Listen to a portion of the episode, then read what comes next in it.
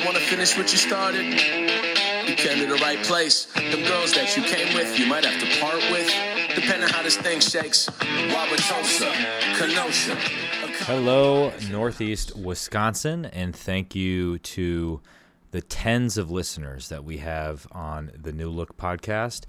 This week, we're changing things up a bit and we're bringing you a special bonus episode of the podcast to examine an extremely important issue, which is how the coronavirus is impacting the dairy industry here in Northeast Wisconsin. In what was already a historically challenging environment for our dairy farmers, the coronavirus has only made things more difficult. And we're going to dive deep into this and uh, more issues with four people that I consider experts on the subject. Uh, a colleague of mine named G.T. Thompson, who is a congressman from Pennsylvania and a senior senior member of the House Agriculture Committee. Uh, Karen Gefvert, the executive director of the Governmental Relations Department at the Wisconsin Farm Bureau Federation, and John Jacobs, a dairy farmer right here in Northeast Wisconsin and a friend. And finally, Chris Clayton, who is a representative from the Wisconsin DNR. And with the help of these four individuals, we're going to bring you a new look at dairy in Wisconsin amidst coronavirus. And we're going to kick things off first with GT Thompson to talk to us about what actions Congress is taking to help our dairy farmers here in Wisconsin. We are very lucky to be joined by a great man, Glenn G.T. Thompson from Pennsylvania's 15th district. Did I get that right? That's correct. How long have you always been called GT? What what uh, when did that nickname start and stick? Well, it's my initials, Glenn Thompson, but I, I the only reason I know this is because of some Christmas cards and birthday cards my aunt returned.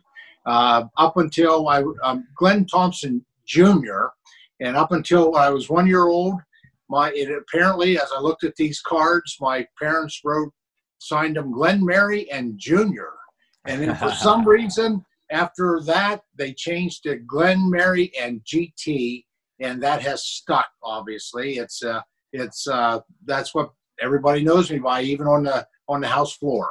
That's true. So, and the 15th district, where is that in relation to Pittsburgh? And give us a sense of the geography that you represent. Sure. Well, there's 18 congressional seats in Pennsylvania. We have about 14 million citizens. And uh, my district actually is a quarter of the landmass. Uh, large rural district. My home is uh, near one of my, uh, obviously, uh, uh, one of my alma maters, Great Land Grant University, Penn State. that's in the very center of the state, Centre County.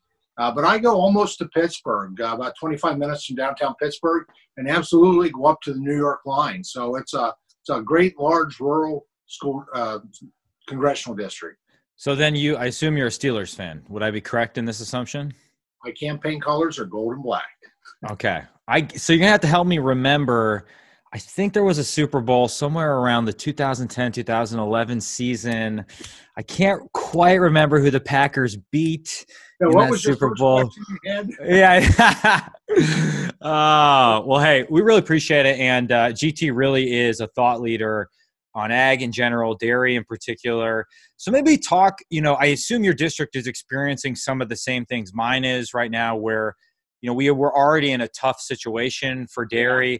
Talk to us a little bit about the view from your district and how you know things are are, are on the ground there. Well, I'll do that. But Mike, first of all, thanks for being a great member of Congress. Uh, I'm so proud to have you on the team. Um, you know, I know you're. Uh, uh, I think this is your second term. Second uh, term. Representing the Wisconsin Eight. Uh, dairy is a pretty appropriate uh, topic to talk with you. I know. I'm not sure where you are in the last ag census I looked at. You were like number six out of all the congressional districts for you know for dairy in the nation, and so that's just. I mean, it's just uh, you got a lot of those dairy farmers, over 9,000 yeah. farms. And thanks. I know how hard you work for them, and thank you for what you do each and every day. Yeah, dairy's, uh, uh, you know, my district, uh, Pennsylvania's number one uh, industry is agriculture, and our number one commodity is is dairy. Uh, dairy, like Wisconsin, we're, we're big dairy states. Uh, and we're, unlike maybe some perhaps in California and, and down in Florida, we're, you know, our, you know, I think our farms are about the same size, actually, a couple hundred acres. enough to sustain probably the corn, uh, alfalfa, soybeans to be able to feed the cows, and and uh, and and smaller to medium sized dairy farms. But we produce a, a lot of milk, and uh, you know dairy's kind of fallen on some hard times. Uh, uh, sadly, uh, a result of that, I'll be honest with you, is because of of the the Democrats that I served with back in 2010. Uh, not on the House Agriculture Committee, where we tend to, in a bipartisan way, do good good things for farmers, including dairy, uh, but it was on the House Education and Labor Committee back then, and they demonized milk fat. You know, they made uh, I may paraphrase just a bit, take a license, but pretty much what they said is if you drink a glass of whole milk, you'd probably die of a heart attack, diabetes, and cancer all in the same day.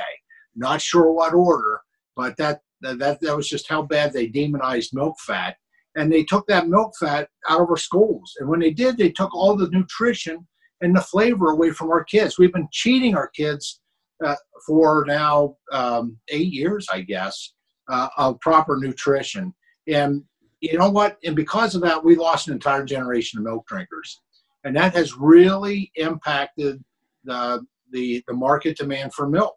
I mean, kids will always weigh in with their parents on the, the grocery list and they're always going to weigh in on a beverage to buy. But ever since they started getting a bad school milk experience, they're not asking mom and dad to bring home that gallon of milk. Um, I will say, in the middle of this coronavirus, uh, where 54% of meals were eaten eat, eaten in restaurants before this, everybody's been forced back to the kitchen table, and I'm finding that whole milk sales are out the roof right now. And yeah. so maybe I'm hoping if there's a any positive part of this virus experience, it is people will return and recognize that milk is a it's just a super powerhouse of nutrients. And quite frankly, if you get it with it as a whole milk and milk fat, it tastes good. You know, uh, you know, uh, we we know that the science and it was bad science they made their decision on back then.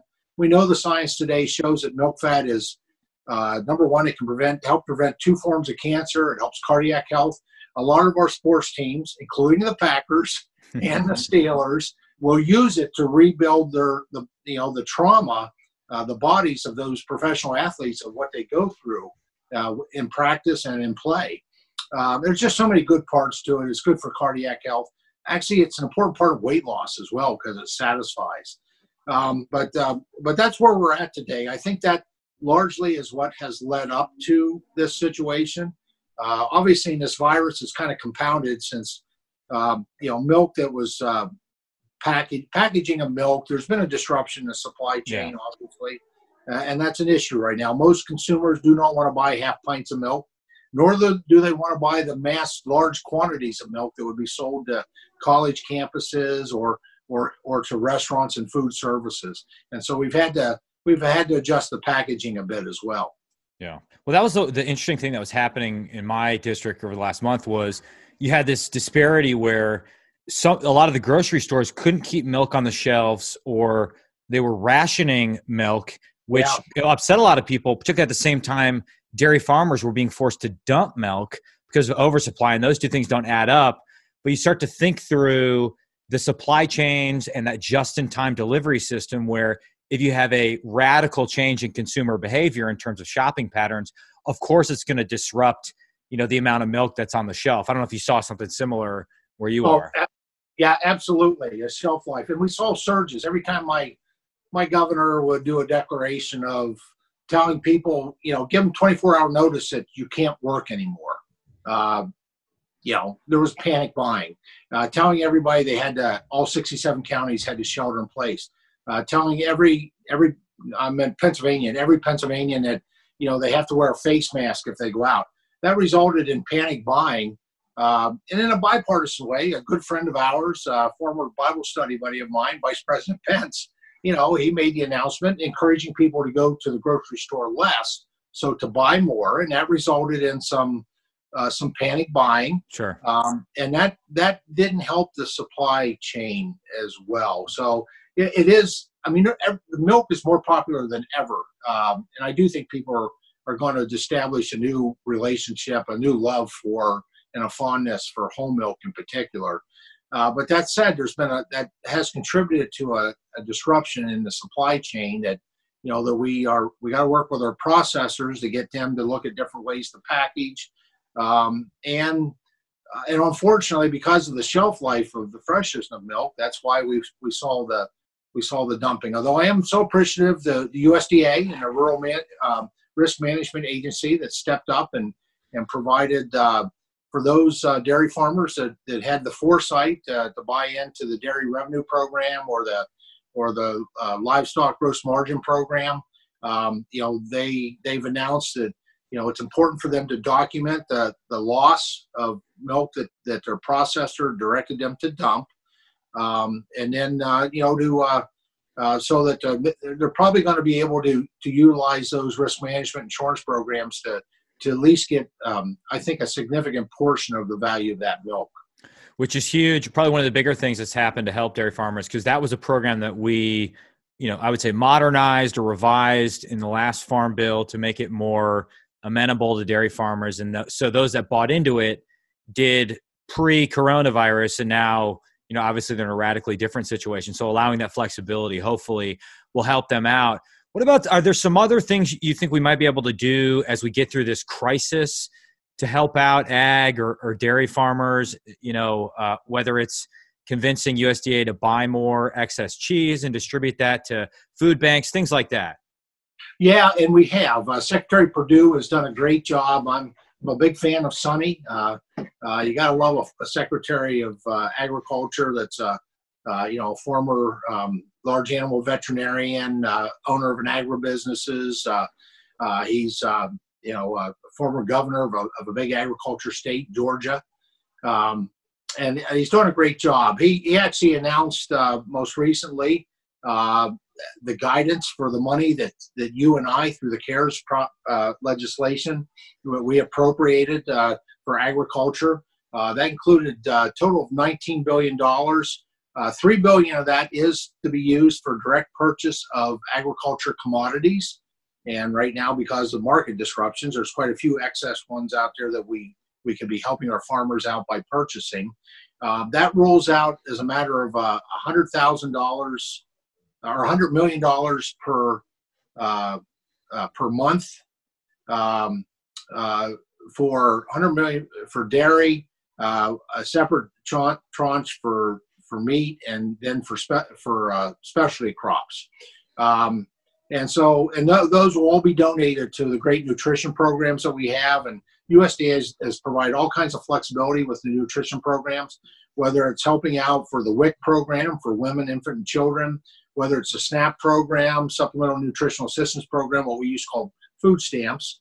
Uh, and just most recently, they announced yesterday an, a 40% increase in, uh, in what food uh, SNAP benefits can receive during this time.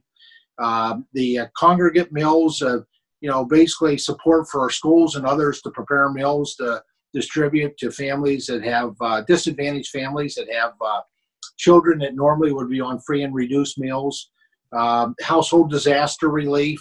I mean, there's just a lot of places as you're rolling out, and a lot of great nonprofits, churches, uh, uh, community action teams, food banks, food kitchens. I mean, the infrastructure, Americans are amazing how they step, step up in ordinary times, and they're really showing their ability to help neighbors in need during this, uh, you know, this extraordinary time.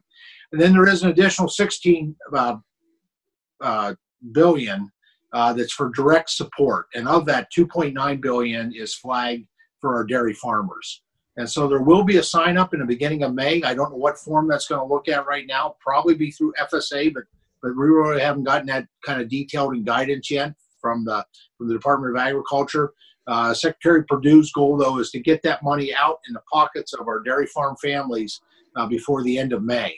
So between them participating in the Paycheck Protection Program, the uh, Economic Impact Disaster Loan and Grant Program, uh, just the the money that they just got uh, into their uh, banking accounts uh, from Treasury, the 1200 or 2400 for married couple, plus the additional 500 for each dependent child. Uh, this is just, it's another resource to, to, try to be able to keep these folks farming. We can't afford to lose our family farms. That's huge. I mean, it's the backbone of my district, and we've already seen, you know, consolidation for years, if not decades now. And you know, obviously, we're not going to go back to the the golden days of you know ten cow dairies everywhere. But you know, you want a diverse marketplace. You those family businesses. I mean, I, every day I meet someone who says who started a different business or is kicking butt in a different business who says I grew up working on a farm. I grew up working on a farm, and that's why I learned hard work, innovation, et cetera, et cetera. So it really is critical. I imagine it's the same in It- your district. It is, and you know, and those are all the measures for the for the current crisis, which which will get us through this, and we will. We're, we're obviously going to beat this virus. You know, it. Uh, you know, this is a strong contagion, but America is stronger, and quite frankly, God's a whole lot bigger than all that, and so we'll Mhm. we'll get through this. Um, that said, I think there's things that we need to continue to work on. Uh, for example, there's a piece of legislation I'm proud to be the sponsor, uh, and that is whole milk for healthy kids. Uh, we need to get that through the Education and Labor Committee. and We need to get that through Congress and get it to President Trump's desk. It, it restores the ability for our schools to have the option of serving our kids whole milk, uh, give them the best nutrition that's possible and the best flavor, the best milk experience. Uh, we have more other legislation that you know makes it clear that um, milk only comes from a mammal, um, and I, you know. Uh, you know, I, I love farmers who raise things like almonds and soybeans and and I It's guess milk. but it's not milk. It's not. It's a beverage. And so let's have some truth in advertising. Um, I mean, we are waiting on the FDA to. Uh, they were uh, they were supposed to make a ruling on that actually, and they've been they've been slow to do that. I I will say uh, over a year ago when they asked for um, uh, they put out the request for responses for public comments. Uh, they kind of framed it to looked pretty good because they acknowledged that that uh, families were being misled about the uh, uh, how how uh, the claims that um, these beverages are just as healthy as as milk is, and it's and it's not. And they seem to admit that when they when they ask for comments. So I, it would be really helpful if the FDA, and I know they got their hands full right now, uh, Yeah. but, but but they would actually come out with a ruling to say, you know, if it didn't come from a mammal, it's not milk. You know, it may be something you can sell, but let's call it what it is. It's it's a it's a beverage uh, or it's nut juice, whatever you want to call it, uh, but it's not milk. So once we get through this, and I agree, we will get through this. We have to uh, stop demonizing fluid milk consumption, particularly whole milk consumption, and get that next generation to understand that milk is healthy. It's important. Um, I would imagine, however, there's going to be limits to domestically what we can do, and that part of the solution long term for dairy is opening up those new markets, and not just for milk, but for for cheese, for whey, for all sorts of fancy Protein, products. yeah. Trade's a huge part of this, right? You bet, you bet. Especially for states like, especially Wisconsin, uh, northern tier states, Pennsylvania. I mean, we still have New York between us and the Canadian border, but um, you know what uh, Canada tried to do with their their Class Six, Class Seven um, uh, milk system, which was really just protectionism. You know, they created this ultra filtered milk category uh, to really to prevent the uh, us continuing to export milk into Canada. I was very proud of President Trump. Um, with USMCA, that trade agreement that's been signed, you know, the last thing he held out on before he gave his approval over a year ago was dairy, because he was standing up for America's dairy farm families. And um, and the USMCA corrects that, and that's that's going to be a big difference. And also, what Canada was doing, it was it was flooding third world countries with some of its uh, excess, uh, its whey, its proteins, uh, uh, powdered milk. You know, the things that the United States and our dairy farmers used to be able to sell into these other third world countries. And so those markets will be back. Um, I know that there's work uh, as we've looked at China, even with today's technology, you know, to be able to export uh, not just cheese, but other forms of, of dairy products into, you know, Europe and, and Asia and different places. So uh, it, it is kind of sad. Uh, there was we struggled for so long, and there was this light at the end of the tunnel. Per hundredweight prices were coming up. I We had all this promising trade, and then this virus hit. And then, as a result of the virus, we had uh, you know we we had governors that made decisions. Uh, you know, that most of them, I, I, I guess, were necessary decisions to shut down our economy and close our schools and close our restaurants. And, and so, uh, but I'm still optimistic. I, I think dairies, uh, um, yeah, we're not going to return a day to where we have uh, farms with just a handful of cows. Uh, but I think the average size farms that we have in Wisconsin, certainly we have in Pennsylvania, I think there's a viable future for those. Those small to medium sized farms, to me, that rec- uh, that represents food security. Yeah. Uh, you know, if you you if you're running a 10,000, 20,000, 30,000 head dairy operation, boy, God bless you. First of all, that's a huge undertaking.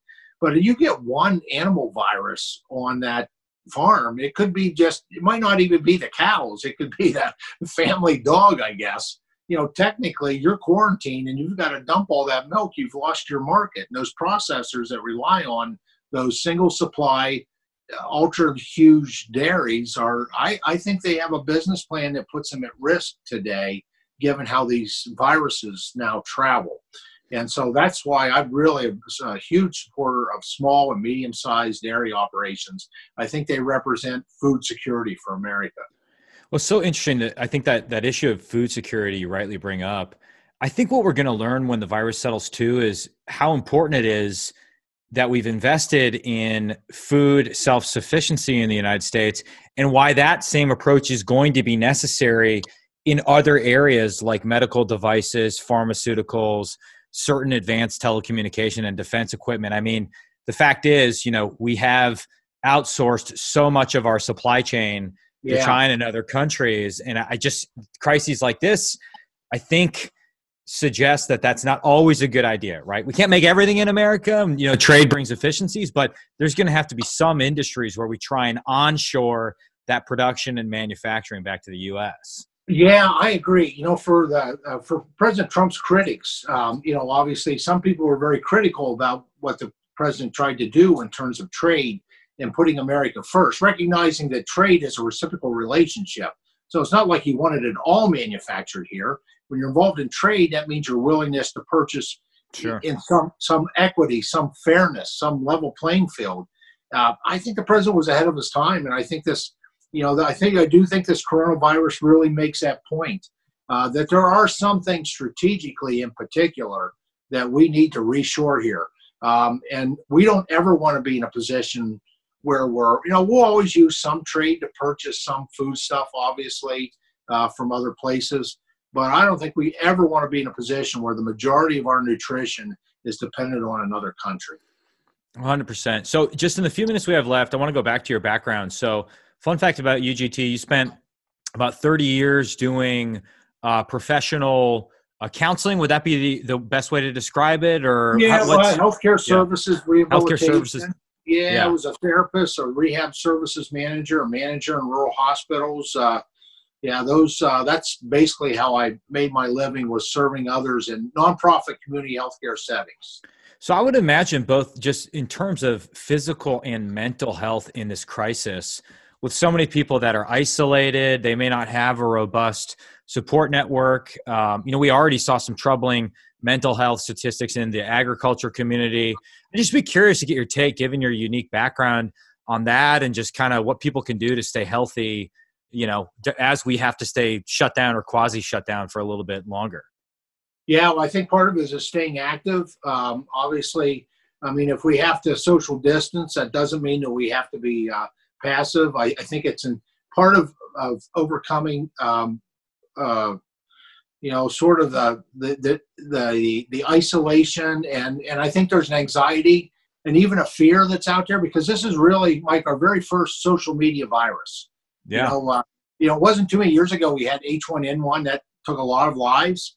Uh, but most people didn't know it existed if it didn't impact them. When I say H1N1, most people think I'm talking about bingo. Um, you know it's uh, and then uh, and so this is a very first virus that made the social media platform and i think this is really feeding a lot of anxiety a lot of fear and if there's something i've learned a long time ago is that um, you know that plus uh, you know economic health has a direct correlation to physical health. Because if you're worried about your business you're worried about your farm Uh, you're worried about your ability, your job, your your ability to support your family and feed yourselves. That is creating a stress that's pretty hard on the immune system and on the body. Uh, and with the coronavirus, it's it's it can be fatal because you know uh, it's your immune system is the only thing you have to if you happen to exactly. be unlucky enough to to contract this contagion. Uh, that's why it's people with the pre-existing conditions that have weakened immune systems are the ones that that tend to sadly succumb to this. And so, so I think uh, you know, obviously staying active. Uh, you know, as the weather is nice now, most places. Although we had snow here two days ago in Pennsylvania, you may have some snow up in Wisconsin at some point as well. Still, you know, but getting out, getting some fresh air, you can do that and still protect yourself with social distancing you know, physical activity that helps that helps those endorphins. Uh, you know, and endorphins is what you make you feel good and and keeps you motivated, keeps you positive, and and I think we probably need that more than ever right now. Obviously, eating well, and I would certainly recommend at least three glasses of good cold whole milk each and every day. There you go. There you go. To uh, uh, I know the nutrients in that will help strengthen your your body and your immune system. Will will help keep you well. I love that. So, two final quick questions. So, I it has been said that you for the last five years have been the number one speaker on the House floor. Uh, I'm not surprised given how hard you work. I will admit I'm a little surprised. How did you possibly beat Louis Gohmert in that distinction? well, I uh, here's the thing. I I, I have uh, I am the number one speaker from the standpoint I speak on the House floor more days than I have for at least five years of any other member of Congress, but I'm not the most long winded.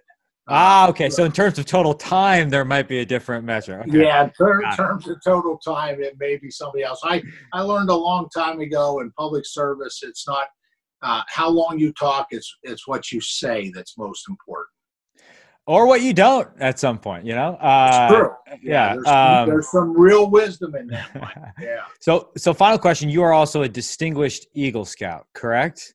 Uh, yes. Uh, I, I get I go to a lot of the Eagle Scout uh, ceremonies, and it's incredible. These kids really just blow you away. I mean, what advice would you have for that that young kid from Northeast Wisconsin who's thinking about, you know, whether or not to to try for his eagle, and and what impact that had on you?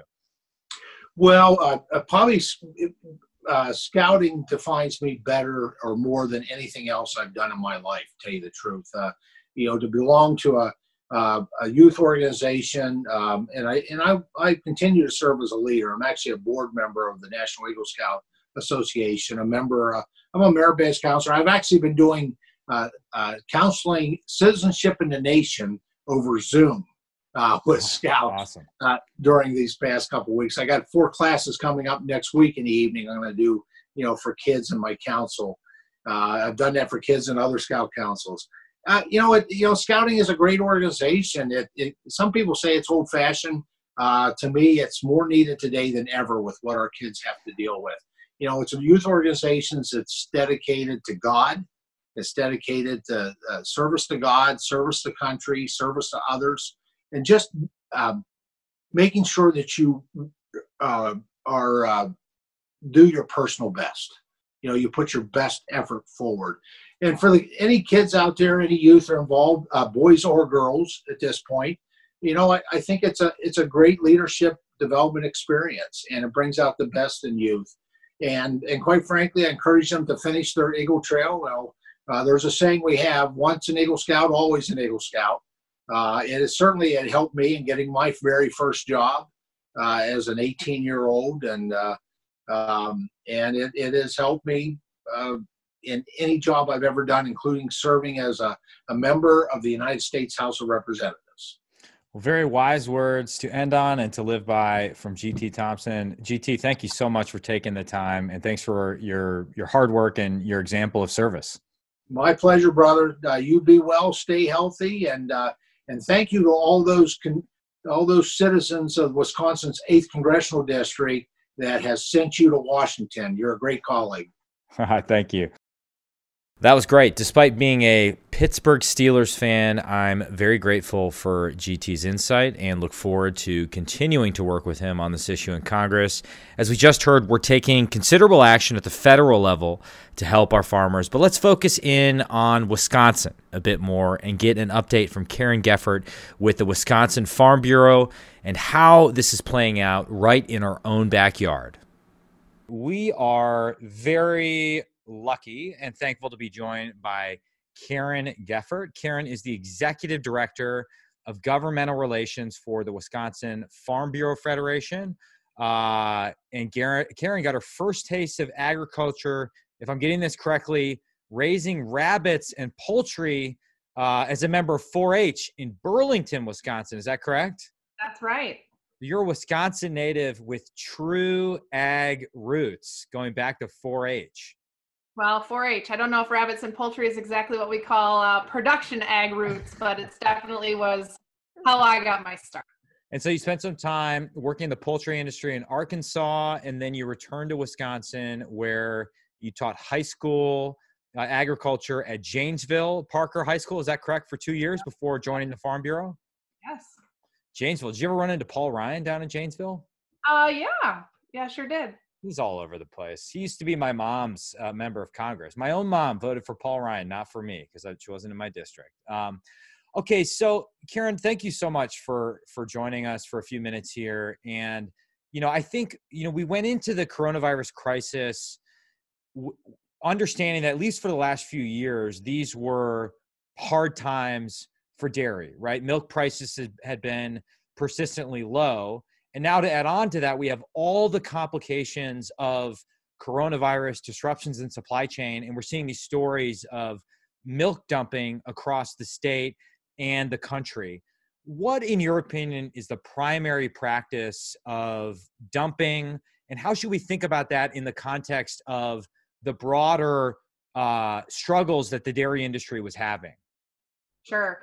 Um, well, I would say right now is probably not the time that you would want to be a dairy farmer. Um, dairy farmers are going through, have gone through five years of really, really tough uh, situation with low prices, um, a lot of milk on the market. We've had some terrible weather last year. And so now to uh, add a sixth year of really remarkable uh, economic situation, we have um, restaurants and the food industry that have shut down, and people aren't visiting those establishments. And in Wisconsin, 90% of our milk goes to make cheese.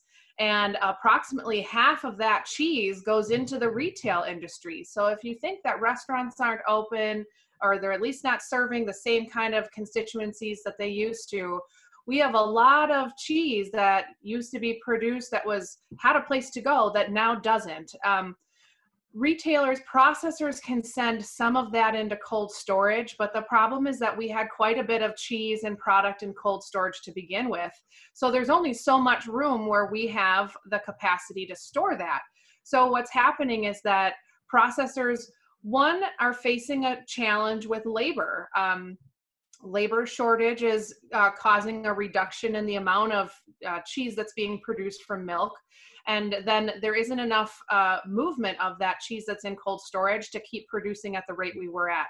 So that's why we start we are starting to see or have seen over the last couple of weeks some stories about dairy farmers dumping their milk. And it's a really unfortunate situation. Um, many of those farmers some of those farmers are still being uh, uh, paid for that milk, um, but some are not. So we've got we've got dairy farmers who can't just turn a cow on and off. That cow milks, uh, she milks multiple times a day every day. So they're trying to figure out how to how to come to grips with the new uh, economic norm that they're facing. Sure, sure. So think it, we should think about this mostly as a story about cheese and less about fluid milk because I do think there's been some disconnect where in certain grocery stores because of a radical change in consumer behavior during the shutdown you know there hasn't been milk on the shelves. And in some cases the grocery stores has have been rationing the supply of milk you know which obviously doesn't add up at a time we're dumping but this is primarily the biggest impact is on cheese in wisconsin correct? Right. So if you think about how milk moves through the supply chain um, processors are set up to either uh, make some sort of dairy product like cheese or yogurt or butter, or they're set up to, to dry uh, powdered whey or bottle milk into fluid milk. That might go into uh, small half pint cartons that go to schools. That might go into your half gallon and gallon jugs that go to the grocery store.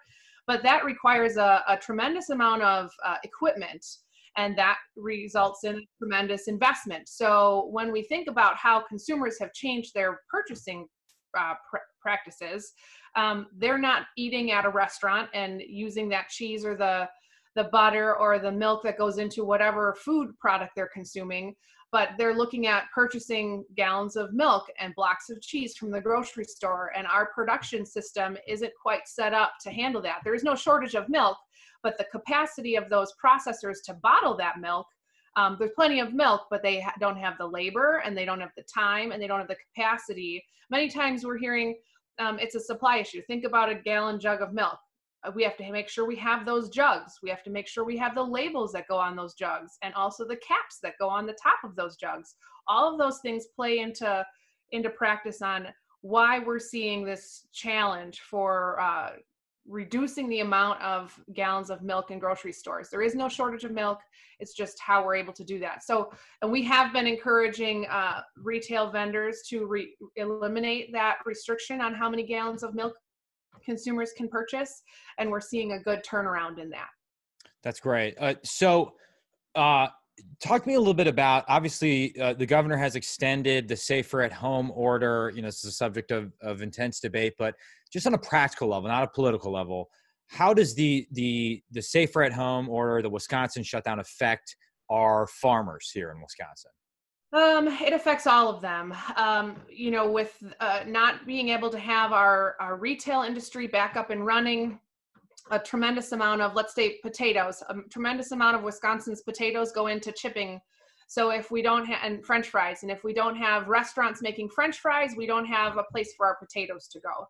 Mm-hmm. So uh, the the ex- expansion of the safer at home order is really uh, really difficult for our farmers. Um, and you know, our especially our livestock farmers really understand um, herd health and immunity, and they understand the practices that are being put in place. But it definitely doesn't help their financial bottom line for their farms. Sure, sure. Um, you know, and obviously uh, related to the first thing we talked about, if if people aren't going to restaurants in the same way and their their patterns of consumption change dramatically, it's going to have an impact. Um, you know, I wonder too. I mean, obviously, we saw even if you're a dairy farmer, you could be growing soybeans, right? It could be 30% of your agronomy business. So, to the extent relations between the United States and China get worse, you know, you could have things that we sell to China, like soybeans, get caught in that crossfire too. So, there's a whole host of secondary and tertiary effects in this thing. Um, but one thing we've in Congress proposed, uh, and this past Friday we've had some success on, USDA announced that money that we provided to them via the CARES Act, there was about 9.5 billion dollars that would go directly to aid dairy, cattle, and hog farmers impacted by coronavirus. We're still awaiting the details on this, but hopefully, our you know the thought was they could purchase some excess cheese, distribute that to food banks. Talk to me about you know your view of that idea and how do you think these dollars can best help Wisconsin farmers? So there's two um, two main ways in which the money is going to be spent. Some of that money is going to be uh, given directly to farmers to help with the change in the huge uh, change in commodity prices that they've experienced since COVID-19. Um, and then the other piece is going to be to purchase some of those products that are sitting there, like I mentioned in the dairy situation, in cold storage. So uh, if we talk about how those commodity purchases are going to work, I think it's a great thing. It's going to help those people who we really see are in need, um, who have lost their jobs, who maybe don't have some sort of a financial emergency fund, who are really looking for good quality Wisconsin uh, agricultural products that uh, feed their families. So we we love as farmers to see that happening. Um, and to whatever entity it is that that needs it. Uh, and that's going to help move some of that product out of cold storage or out of storage in general and get it to the people who really need it most during this time. So we think that's a great thing. It will also have a trickle down effect where it allows our processors to then produce more of that product. So if we move cheese and we send it to food banks then that frees up some of the cold storage so that our processors can make more cheese so that our dairy farmers can sell their milk to the processor. So it is a it's a chain when we talk about that food supply chain. So it's great and it benefits everyone to do that, those bulk commodity buys. Um, and then the direct aid to farmers. Um, you know, farmers are the last link in the, the process when it comes to selling their product. Um, when there are new environmental regulations that are put in place, farmers have to figure out a way to accomplish those regulations, whatever they might be, uh, and and still not get any additional money for their product. So farmers continue to be asked to do more and more, and they don't get to set a price for their product. Where if you're running most small businesses, you can say, well, here's what the market demands. You know, I might be able to uh, uh, get a profit of 10% or whatever it is on the product I'm selling. Farmers, for the most part, unless they're a niche market, many times have to take what the commodity exchanges uh, provide for their product. There are some tools that are able to be used by farmers, but um, we our farmers right now are left to the to the whim of the market for the most part and the markets have plummeted now that we have this covid-19 situation in place. Yeah. Well and i think i mean this is my own view but you know at the end of the day you know we hope the 9.5 billion helps. There's a lot of support we're trying to provide in congress to people directly affected but you know there are limits to the you know band-aid you can put on the wound for lack of a better image uh, if we stay shut down. I mean our supply chains are so complicated you know we the, the market is so profoundly disrupted. So the hope is that we can find a responsible way to open back up here in wisconsin and nationally as quickly as possible. Again being responsible about it following the data but you know because in my view is there's just aren't enough federal dollars to print to cover the cost of staying shut down. But i'd be curious i mean let's project forward that we get to that day, right? We're out of this crisis. You know, we're no longer having to deal with coronavirus. You know, as, as I sort of said at the beginning, you know, obviously the dairy industry was going through tough times prior to this, um, prior to coronavirus. What are some bigger picture ideas or policies you think we could focus on to help sustain or, or rebuild our healthy agricultural environment here in Wisconsin? You know, that's a tough uh, question to answer right now because we have no idea exactly how we're going to come out of this. Um, I imagine, and the, the conversations we've been having with farmers is that they are really struggling, and many of them don't know how they're gonna. They've got bills unpaid. Um, how are what is the market going to look like in in a month to two months to three months? Many of those uh, answers, when they come, are gonna are gonna give a picture for many of our farmers of how they run their business or how they don't run their business. So we're going to have, uh, I think, a tremendous uh, fallout of multi generational farms who unfortunately are not able to financially keep farming. And that is a devastating thing. Um, Wisconsin and the United States is incredibly fortunate. And I think many consumers don't understand how fortunate we are to have a safe and very um, uh, very homegrown food system that we don't have to worry about our food security. And we take it for granted, right? I mean, you just, you can walk into a grocery store and just assume everything you're eating is safe, right?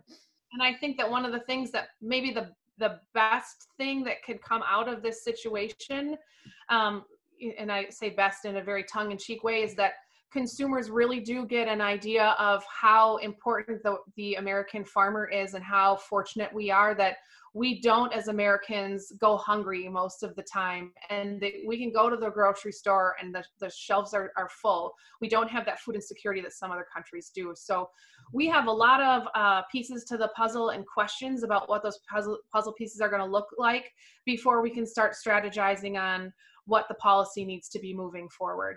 Well, I think that's one thing I've I've struggled with is you you have seen consolidation in the industry among farms for years now, right? That sort of golden age of the the 50 cow dairy, you know, is no longer the norm. But it's it's sort of hard to think about how much of that is just driven by natural market efficiencies, right? And you know, bigger dairies being able to you know, uh, you know, have more efficient operations, and therefore it's harder for the smaller dairies to, you know, survive if their marginal profit gets lower and lower. But to what extent is policy itself driving that consolidation? Is regulatory complexity hurting the small guy versus the big guy? I'd be lying if I said I had an easy answer to it, but it's certainly, you know, you don't want, you know, five dairies to control everything, right? You want a healthy ecosystem, natural competition, and things like that. And ensuring that for years to come is going to be a very difficult and complicated thing. It is, and you know, Wisconsin. If we're going to take um, one industry in particular, we're we're America's dairy land, and so when we look at the snapshot and the the breadth of dairies in Wisconsin, we have the most diverse um, breadth of dairies from uh, size and practice uh, of dairies. We have the small guys that have maybe a, a handful, 20, 30 cows, and we've got um, multiple thousand cow dairies in Wisconsin. And so that is pretty unique uh, when we look at the dairy industry. And so um, I think that that puts us in a very unique position that we and the Wisconsin Farm Bureau advocate for a whole range of sizes of, of farmers um, who do things and practices really differently.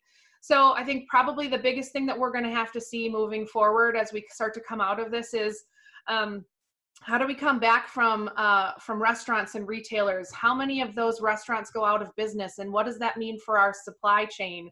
Sure. And uh, and so we're going to really have to look at how we balance supply of our product versus demand of our product, and so that's going to be a really large conversation that has to be had, and and um, some of the free market will take care of that but there will also need to be some conversation about policies that help to drive some of that balance. That's great. So, what can what do you think individual Wisconsinites can do, right? You know, uh, just on a daily basis, in order to help the industry out in these tough times. Yeah, absolutely. Um, if you know a farmer in Wisconsin, reach out to them. Send them. A, don't go visit. reach out to them. Send a text, a phone call, an email. Check on them. See how they're doing. Farmers are really stressed. Um, yeah. They're stressed. It's springtime. They're really busy they're trying to figure out do we plant corn this year or do we plant something else? Because can i afford the cost of a bag of seed corn to plant in my field? Is what is the commodity price going to be when we harvest it? Should i plant something else? Um, they're they're looking at trying their equipment breaks and they don't know how they're going to pay the bill to fix it. So reach out to a farmer let them know that you're thinking about them offer to to do something nice for them send them a gift card. Um, and then the other thing is go to the grocery store and buy something that says Wisconsin on it. Um, buy some dairy products that have a 55 on the on the label. That means that that product is is produced and processed in Wisconsin. So go buy some Wisconsin dairy products, some Wisconsin onions or potatoes, uh, and support Wisconsin's um, agricultural industry. That is great advice. Don't just buy dairy. Make sure you're buying Wisconsin dairy, Wisconsin products. Look for the 55. Uh, final question. So, where are we? Where are we talking to you right now? Are you? Can you give us a peek behind the curtain here? Is this? Oh. I'm in my basement. Are you in your basement here? It's very glamorous. Yes, I get yeah. to be in the basement. Um, yes, so I put my barn door behind. But Looks if very nice. My ceiling's unfinished. Same with mine. Yes, and then um, my daughters have their office and playroom, so we're we're Barbie Central down here. If we oh, look wow. here, yes. so well, I don't have a I don't have a playroom. Uh, our first child doesn't arrive for two months, and we don't know if it's a boy or a girl, so we haven't been able to invest in, in Barbies or not yet. Well, congratulations! So. That's exciting. Sure. Well, I'm sure soon enough my basement will look more like that. So, yes, no Karen, shortage. Yeah, thank you so much for joining us and for lending your insight, and thanks for all the work you do on behalf of Wisconsin farmers. We really appreciate it. Thanks for having me on, and thanks for giving me a chance to talk about our, our Wisconsin farmers. Great, thank you. That was an important update from Karen, and we certainly are lucky to have her working on behalf of Wisconsin's farmers. So, with Karen, we got a bird's eye view of what's happening at the state level, but let's zoom in even closer to our district in Northeast Wisconsin and talk with John Jacobs, a dairy farmer who is an essential worker in this crisis and is on the ground working every day during this public health crisis. My interview with John Jacobs, the fourth, is next. We are honored, privileged to be joined by John Jacobs, the fourth. How many Jacobs are there? Let's start with that. I mean, it's hard to keep keep you guys separated in my phone. There's so many Jacobs with a lot of different numbers. Well, the good news is I don't think you're calling my son, who's the fifth, but uh, wow. There's my dad, who's the third, myself, and my son. So there's there's certainly enough uh, enough in the Rolodex right now, and and we'll see where that takes us in the future. So, did you ever have like a cool nickname growing up, like Quattro or something related to the fourth? Uh, no, I had I did have a bunch of nicknames, not many of which we want to talk about. um, but but my dad called me Jack when I was growing up. So Jack, why? Yeah, just just because it's kind of like John. I yeah, I think Jack's been a nickname for for John for generations and different uh, different cultures and whatnot. So I don't know. That's just what it was when I was growing up. But as as you become a, uh, we're not we're gonna phrase this gently, a semi-professional, not a professional. You probably have to go by your your real name at some point. So. Well, your father is a smart man, so far be it, a very smart man. Far be it for me to disagree with his choice of nicknames for you. So tell us about the Jacobs clan, how you uh, came to the dairy industry, and what you guys do at Green Valley. Sure. So it's it's kind of a neat story. We're we were not in the dairy industry prior to 2000. Um, my father John had gone out and saw what was going on in California and the revolutionizing of the dairy industry, and decided that with uh, a land base that we had here in Wisconsin, that he would like to give it a try. And and so him and my uncle Mark um, did that together uh, back in the year 2000, and we've evolved from there.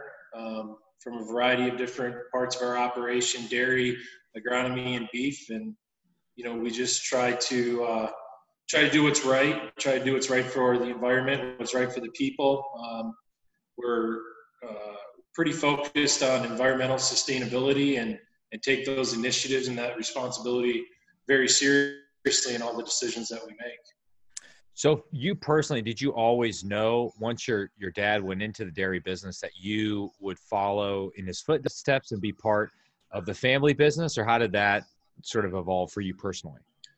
So I think my dad would tell you that that there was zero intentions of, of me or any of his sons, for that matter, coming into the business. And so um, our our business is comprised of my, my father John, my uncle Mark, and then myself and my two younger brothers Joe and Paul.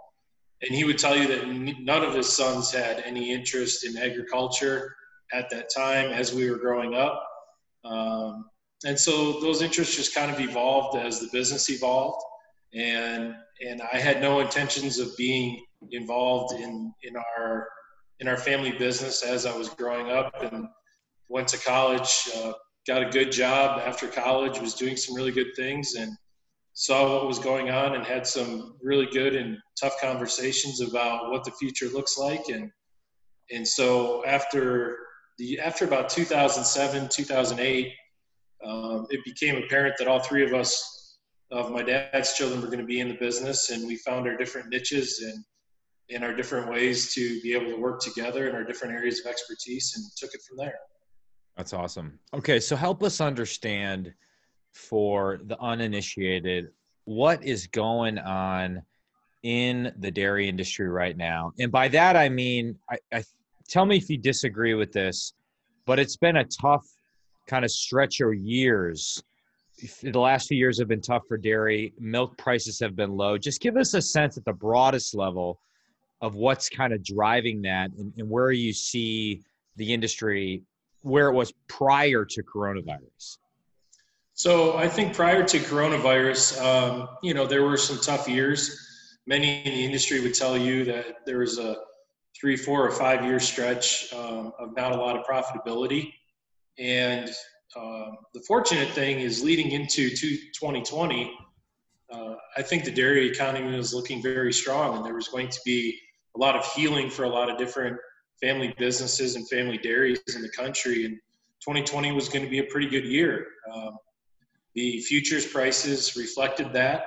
Um, the input costs reflected that, and so it was uh, it was very optimistic. And um, you know, of course, then COVID 19 hit, and um, you, you, know, you, you slowly evolve, and it was every day you're kind of waking up into a new world and and adjusting on the fly and and making changes as you go. So things have things have definitely changed more than I could have ever imagined since the first words were spoken of coronavirus. But um, you, you know, 2020, I think most people would tell you is looking pretty good for the industry. And then coronavirus hit. But just uh, in terms of macro trends here, would it be fair to say that you know people in general are drinking a little bit less fluid milk, but demand for cheese is high.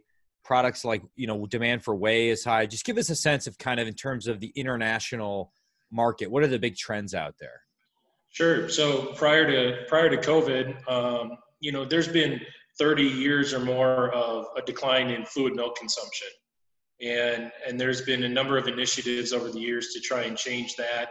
And when you look at it, it's a difficult it's a difficult space. There's more than 30,000 SKUs that could be in a grocery store or convenience stores uh, uh, Rolodex in terms of, of different uh, beverage products. So the fluid milk consumption has been really challenged by all kinds of different energy drinks for or bottled water as an example, something as simple as that, and how convenient that is to pick up now. So fluid milk consumption continued decline for a number of, of decades now. As far as consumption of specialty cheese products, um, uh, mozzarella cheese. So, for example, mozzarella cheese has been a very strong uh, performer in the dairy sector for many many years now with frozen pizzas um, or or restaurant pizzas for that matter. Whey demand is generally pretty strong internationally as we adjust to different criteria of what they're looking for.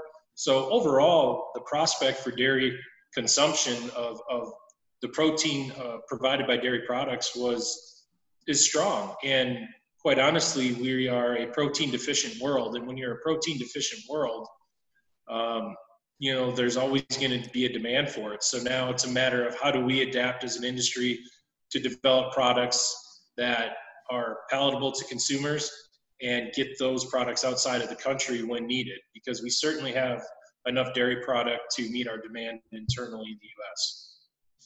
So, so we think about, you know, we have to be opening markets abroad so that Wisconsin dairy farmers can sell their product around the world. Um, what about? I mean, we we we the other thing we've seen in the industry is a lot of consolidation. I think it'd be fair to say. You know, the smaller dairies seem to be disappearing. We've lost a lot in recent years. To what extent should we just think about that as natural market efficiency, or is there something else going on there? Um, well, I certainly think that that's just the natural evolution of most industries. But we can't dismiss the fact that there is a need and a demand for all sizes and scales of operation. And I think um, a large dairy today may maybe in 10 or 20 years may be a small dairy. But I would always say that there is a need for, for all sides of operations, and the consumer will demand different products from the dairy industry. So um, there's a fit for everybody. And I think the the Darwinistic concept or aspect to it is um, that it, it does come down to some some scales of size and efficiency. Um, but uh, there's there's I don't want to see anybody in our industry go out of business, yeah. regardless of size and regardless of the circumstances, right? Whether it's COVID nineteen or or some other market demands or some decisions or or um, growth prospects that that doom somebody. But ultimately, I think that the dairy industry, like like most other industries, most other individuals, and like our country, evolve. And when you evolve, you have to adapt. And and so um, the ones that that are successful, regardless of size. Um, are successful because they do adapt and they do change their practices and try and move the needle forward. Yeah. So I think the risk is that the coronavirus slowdown, shutdown could exacerbate that trend of consolidation because you imagine that the smaller farms may not have a lot of capital on hand to weather a storm. Are there certain things you think make sense for helping small, medium, large size dairies weather this current crisis and then would tee us up to really do well and, and come out of this stronger? I know we've talked about uh, having USDA use some of the money we've given it to buy excess cheese out there. Um, you know, you just hate to see the videos of farmers having to dump their product. What makes sense to you in terms of ways we can mitigate the short-term impacts of this crisis and then open back up? Well, I, I you know, I applaud Congress for um, being able to accomplish the the relief packages, and the USDA has announced that there's 2.9 billion available for dairy. Um, and there's there's certainly a difference between what's fair and equitable, and and I think that's where um, where you're going to get some some issues and some pushback from different producers of different sizes. Uh, however, there is an immediate need to alleviate the pain and the stress of many dairies, regardless of size. And then there's the long-term aspects of how do we move forward? Because with every challenge, as, as I've heard you say, with every challenge, there becomes an opportunity. And so um, the capitalistic side of somebody um, does not want to take advantage of these opportunities for the wrong reasons. And so the way USDA has laid out their plans, I, I, I'm challenged with agreeing um, with some of it and, and how it's going to be administered. But yet, uh, we have to be very cognizant that the impacts are varying on all sizes of operations. Um, so the the concern that this will force out more smaller producers versus larger producers, I think is is a fallacy, to be quite mm-hmm. honest. Um, and the reason I say that is it when it comes down to leverage and how each business manages itself or each dairy manages itself, um, you can be competitive. You can be cost competitive at any size, and you can be uncompetitive at any size. So there could be small dairies that did some risk management, um, took advantage of some risk management opportunities, as well as large operations, or smaller large operations that did not take advantage of those. And I think um, the pain could be just as equal to both and just as challenging. And ultimately, um, in a worst case scenario, the downside of being that they are that they may not be here any longer. Yeah. So um, what gets mixed in the the conversations of large and small is the fact that you know it still comes down to individual management, and there are very very good small dairies, and there are very very good large dairies, and there are some not so good ones in terms of where they sit today. That's a key point. I mean, so you could be small, well managed, and ready to weather a crisis, and conversely, you could be big, poorly managed, and unprepared for a bad scenario like the one we're in um, that's interesting. I, that, and I totally take your point. Um, talk to me a little bit about. I mean, you you mentioned this at the beginning. You guys have really invested a lot in sustainable practices. You know, doing right by the environment. What have you What have you learned as a result of your investment in that? And where do we in Northeast Wisconsin have an opportunity to lead on? You know, ensuring we maintain our our dominance in dairy while also leading the way when it comes to protecting the environment? Sure. So I think that any responsible dairy producer and almost any dairy producer that I know or talk to wants to take good care of the environment, wants to take good care of their animals and their livestock and their employees if they have them. Um, that's the recipe for success. Uh, you can't have a dairy if you don't have good water quality for the dairy and you can't be part of a community if your community doesn't have good water quality as an example. So i think that you, you know I, I want to use this analogy that i've used before. Um, there's somebody in the dairy equipment world that their company wanted them to move at one point and he said well, why would i move? There's nothing going on in the dairy industry that isn't going on in northeast wisconsin or doesn't start in northeast wisconsin so the awesome. the level and the legacy of dairy in in Northeast Wisconsin is tremendous. We have the infrastructure in place. Um, we have to continue to adapt our practices, and we have to be open to changing how we're doing things and what we're doing. And I think overall, as an industry, um, we're we're recognizing that and we're making those changes. And I think in the future, um, we're going to start seeing results from it. Now, some of the environmental or sustainable practices that we implement or have done for years uh, as an operation, at times they're hard to quantify initially from an economic standpoint, but you you want to have faith and you want to believe that long term they are going to pay off.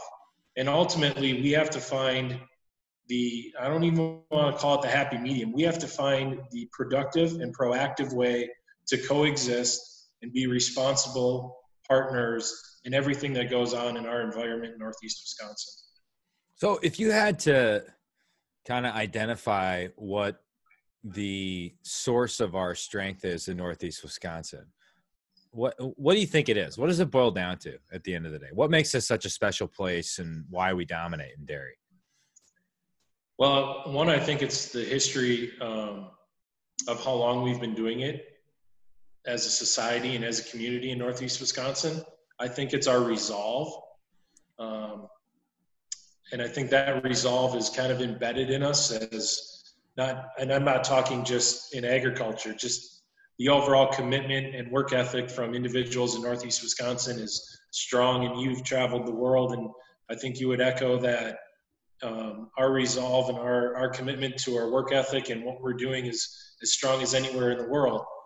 And then, you know, there's some resiliency with that, but also some innovation. And when I made the comment before about the individual that their company was asking to move, we're really innovative here in Northeast Wisconsin. And there's not a lot that's going on in the dairy industry that we're either not adapting or we're not the quote unquote test pilot for. And and people are watching what happens here. Yeah. So what would you say to that kid that comes to you? Let's say you're sitting in a bar in Northeast Wisconsin, and a kid who just graduated high school or college. Hopefully, college, right? Yeah, that's right. Well, I guess if they were if they were younger, uh, if they there's a weird no man's land between 18 and 21, you can't drink. But in Wisconsin, if you're with your parents when you're below 18, you're allowed to drink at bars, which is a unique feature of our state law um, and our culture. Uh, so they come up to you, this 21 year old legal recent college grad, and say, you know what? Though I majored in underwater basket weaving at Madison, I want to get into the dairy industry. What advice would you have for that student or recently recent grad? So the, the great thing about how our industry is evolving and one of the things that coincides with certain levels of consolidation is there are a variety of different jobs right? So um, if you wanted to start your own dairy farm, the barriers to entry are significant, but you can do it. And likewise, if you have an interest in coming into the dairy industry and getting your feet wet and understanding it, um, there are a number of jobs and well, good paying and professional jobs that are associated with our industry. And so um, you know, we're looking for hard workers. We're looking for people that are dedicated, and we're we're looking for good learners, right? And I think one of the things that um, people want to say that this this industry is complicated or it's simplified, right? If you look at Mike Bloomberg, he would he he would say that you, you can teach anybody to throw a seed in the ground. And I think the level of science and the level of technology that we implement today is very attractive to younger people and the younger workforce and it's reinvigorating for the ones that have been in it a long time because we are changing things so much so i would encourage them to um, understand the industry and they can get their feet wet by being involved in dairy or in agriculture in a variety of different capacities and and and take it from there but it's really a unique um, industry that we're in and it's continually evolving and there's so much technology and and we're really changing the ways that we're doing things that um, I can see and I hope that it's attractive to a lot of people as the future grows. I would imagine the use of robotics and autonomous systems is only going to increase exponentially. Um, I mean, think of something as simple as like, you know, you could potentially be using drones to collect soil samples on a large dairy farm. I mean, all sorts of cool high tech stuff that you guys do every single day that I think most people don't understand, particularly Mike Bloomberg, because their image of a dairy is like two people milking cows by hand. Yeah, um, you know, we just have we have a new agronomist. Um, he's been with us for just over a year, and we've had a drone, and, and our old agronomist used it, but not to the extent that our new agronomist does.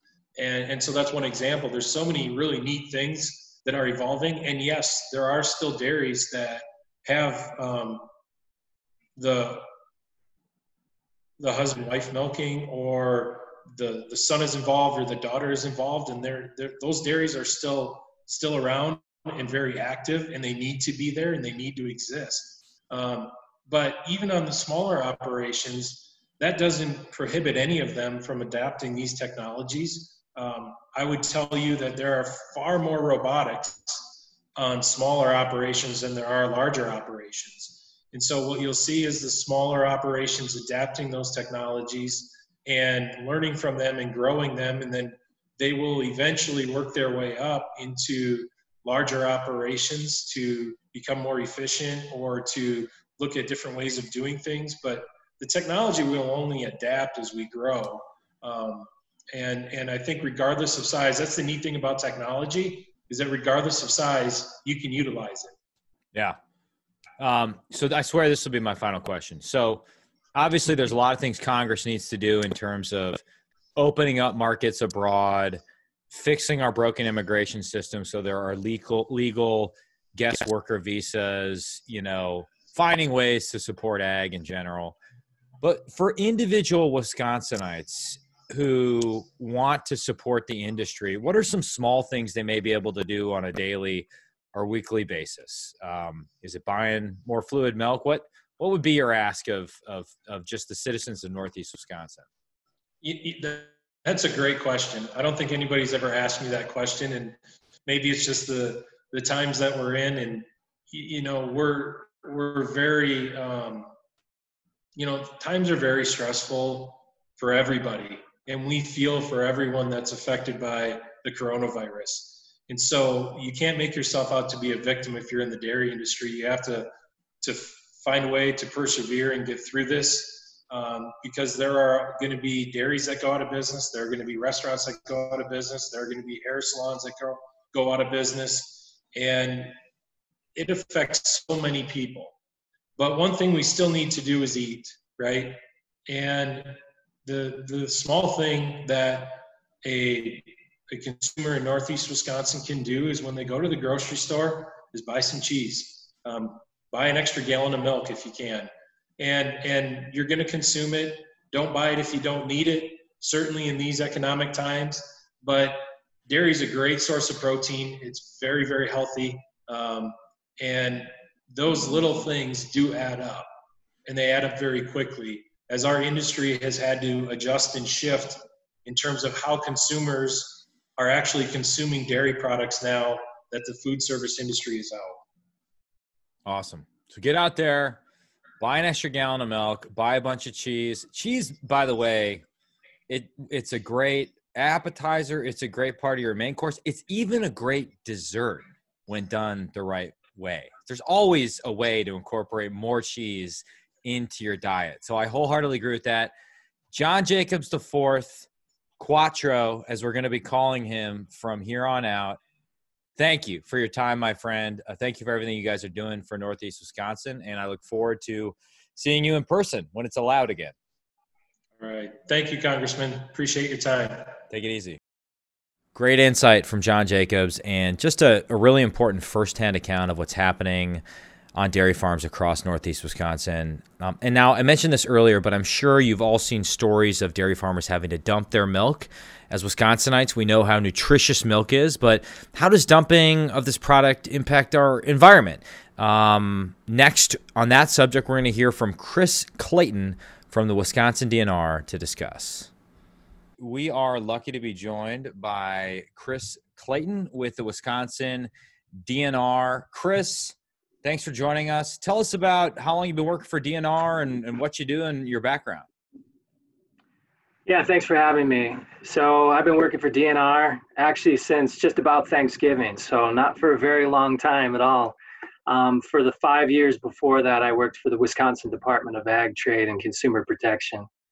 Um, my background, um, I studied biology. Um, and then several years later, I ended up uh, at UW Madison uh, seeking a, a master's degree in water resources management. And that's how I ended up here in Wisconsin. I'm That's from great. Illinois originally. Oh, so we stole you from Illinois. Exactly. Have you Exactly. renounced all your terrible sports allegiances as part of the assimilation process? Not completely. Okay, Still well, we don't the really Cubs. have to get into that. Let me just get make sure my Packers uh, gear is showing there. There you go. Uh, uh, well, awesome. So you know, obviously, these have been uh, difficult a difficult stretch of years for the dairy industry.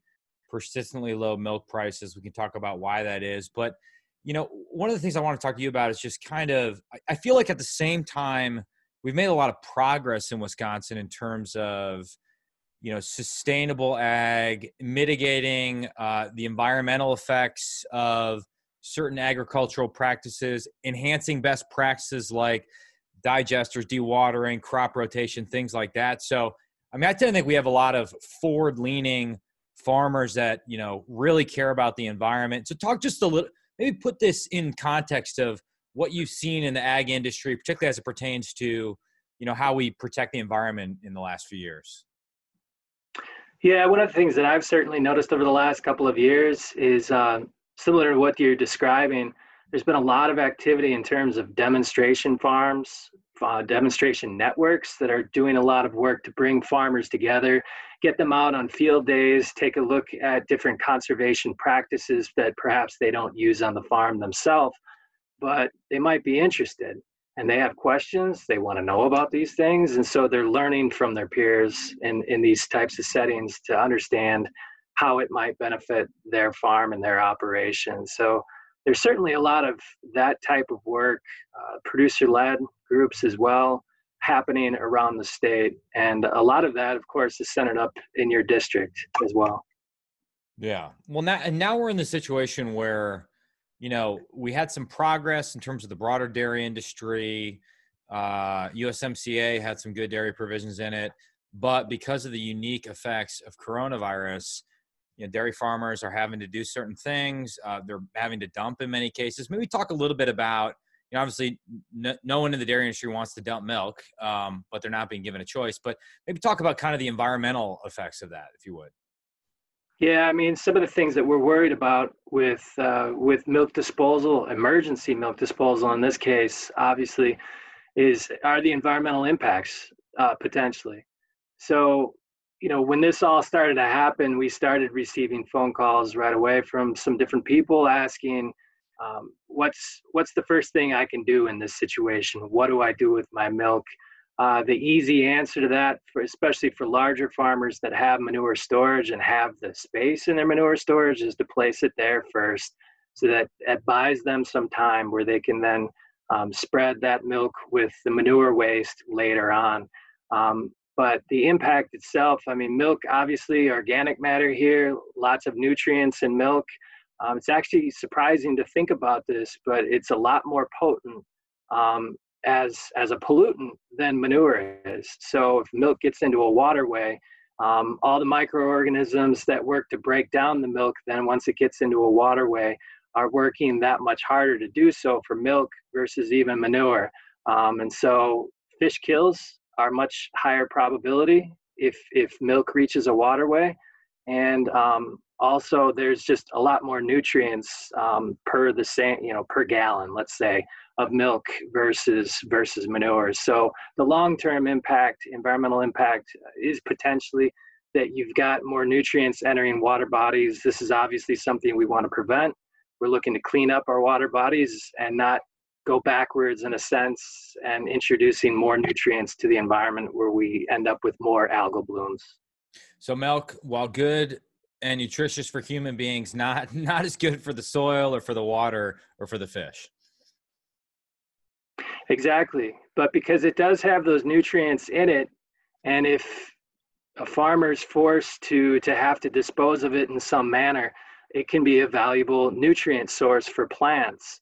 Uh, now, there's a lot of considerations around there, a lot of them well above or over my head. Um, but I mean, certainly one of the things we're working with farmers on and telling and, and telling farmers is that if they get to the point where they actually have to land apply their their milk, um, then they should do it according to a nutrient management plan as a best practice, and do it in conditions that are very low risk, right? So, non-saturated soils, flatter fields. Um, do it at a time when it's not raining.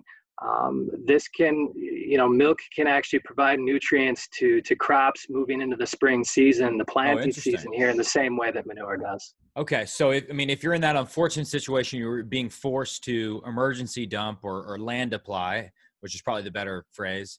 There are ways to do it where you can mitigate the risks and prevent some of the negative externalities you were talking about.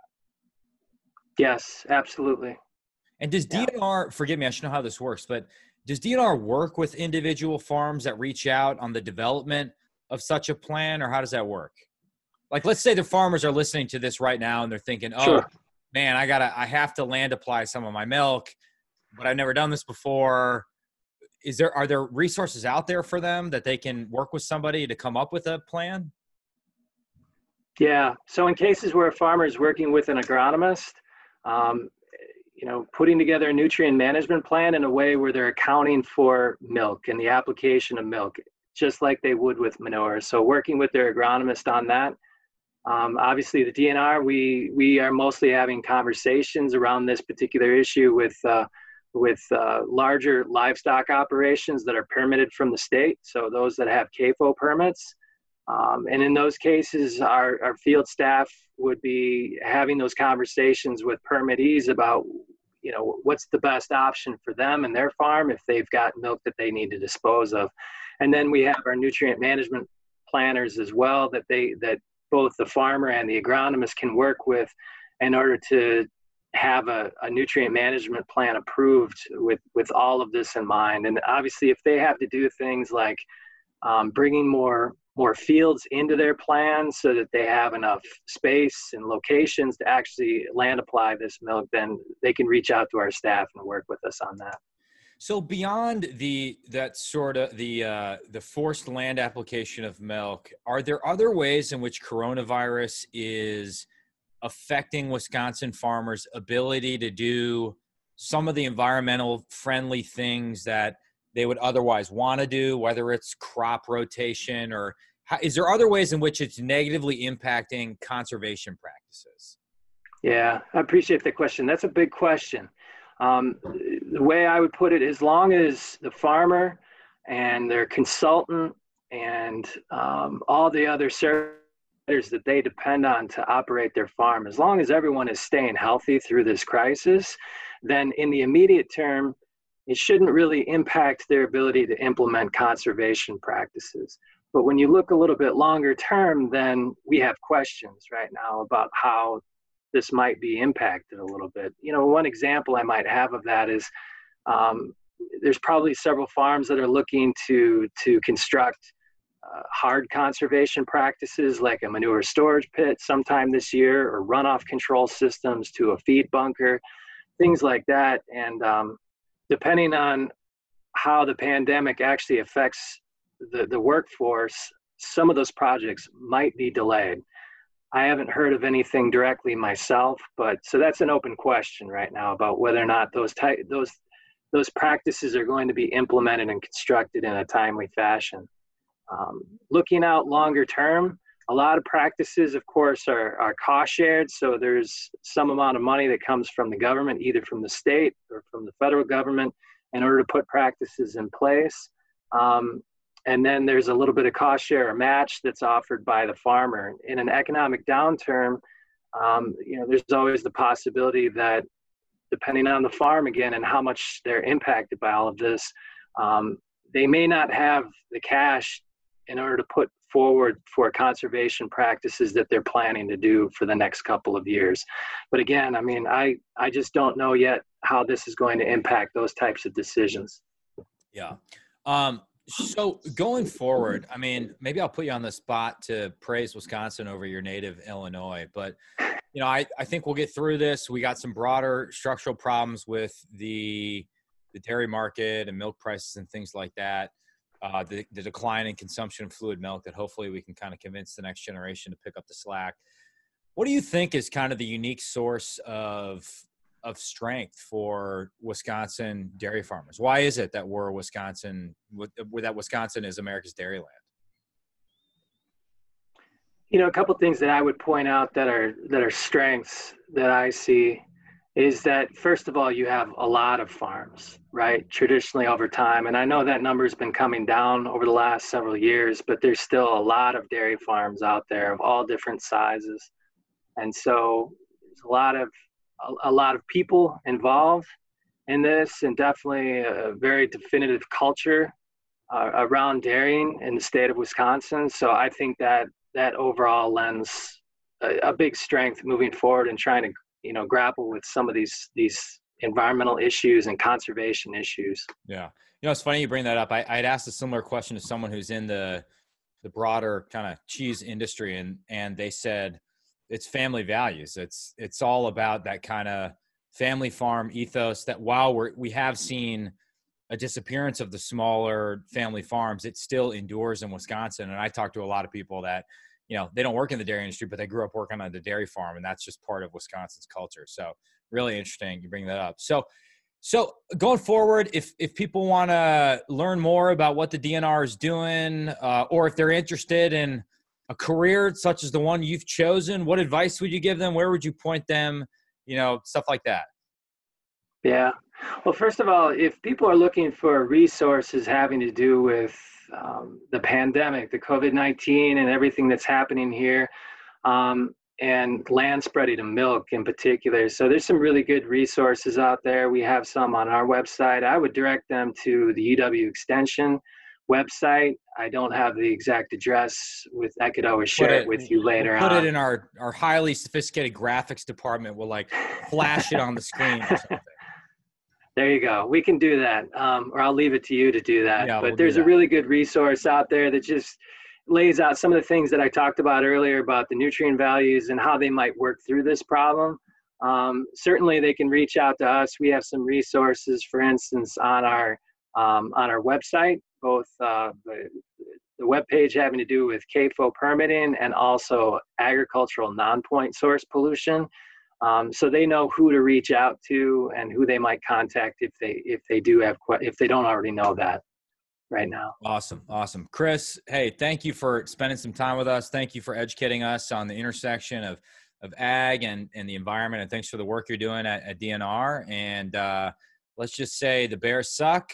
Go pack up. All right, see you, man. And that is a wrap of this very special edition of the New Look podcast. Thank you to all of our contributors who participated. We will be back Monday with the next episode of the New Look podcast. Thank you for listening.